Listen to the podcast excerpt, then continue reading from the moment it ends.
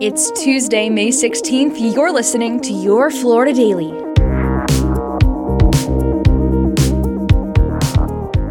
I'm Katrina Scales. Five people are pleading guilty in South Florida for their part in a wire fraud scheme that created an illegal shortcut for aspiring nurses to get licensed.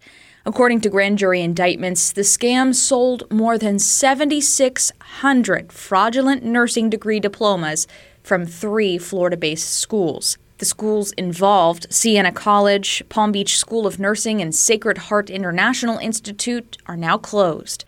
Crystal Lopez, who served as the Palm Beach School of Nursing's finance director, admitted that students would pay the school $15,000 for the fake diplomas, then be allowed to take the National Nursing Board exam. About a third of the students with fake degrees passed and became licensed to practice in New York and Florida. The five accused masterminds of the scheme found guilty could each face up to 20 years in prison. And a Florida scientist who calls himself Dr. Deep Sea has broken the record for the longest time lived underwater. U.S. Navy veteran and University of South Florida professor Joe Dituri spent 73 days in a habitat under the sea and plans to spend a total of 100 days deep below in the name of science. The, the idea here is to populate the world's oceans, to take care of the world's oceans by living in them and really treating them well, not necessarily, oh, just make another record. Dituri aims to return to the surface on June 9th when he will be examined by a team of medical doctors to learn more about how the body reacts to the underwater environment. We still have more science to do. The science doesn't stop here.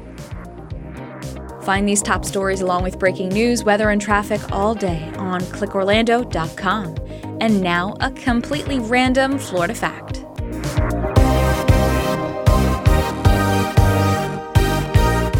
Despite taking place in Louisiana, the movie The Water Boy was mostly filmed in Central Florida.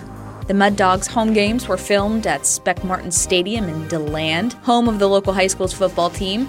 The scenes involving Mama's cabin were shot on Lake Louisa in Clermont. The initial exterior shot of the University of Louisiana Stadium was TIAA Bank Field in Jacksonville, but the interior of this stadium is actually the Camping World Stadium in Orlando.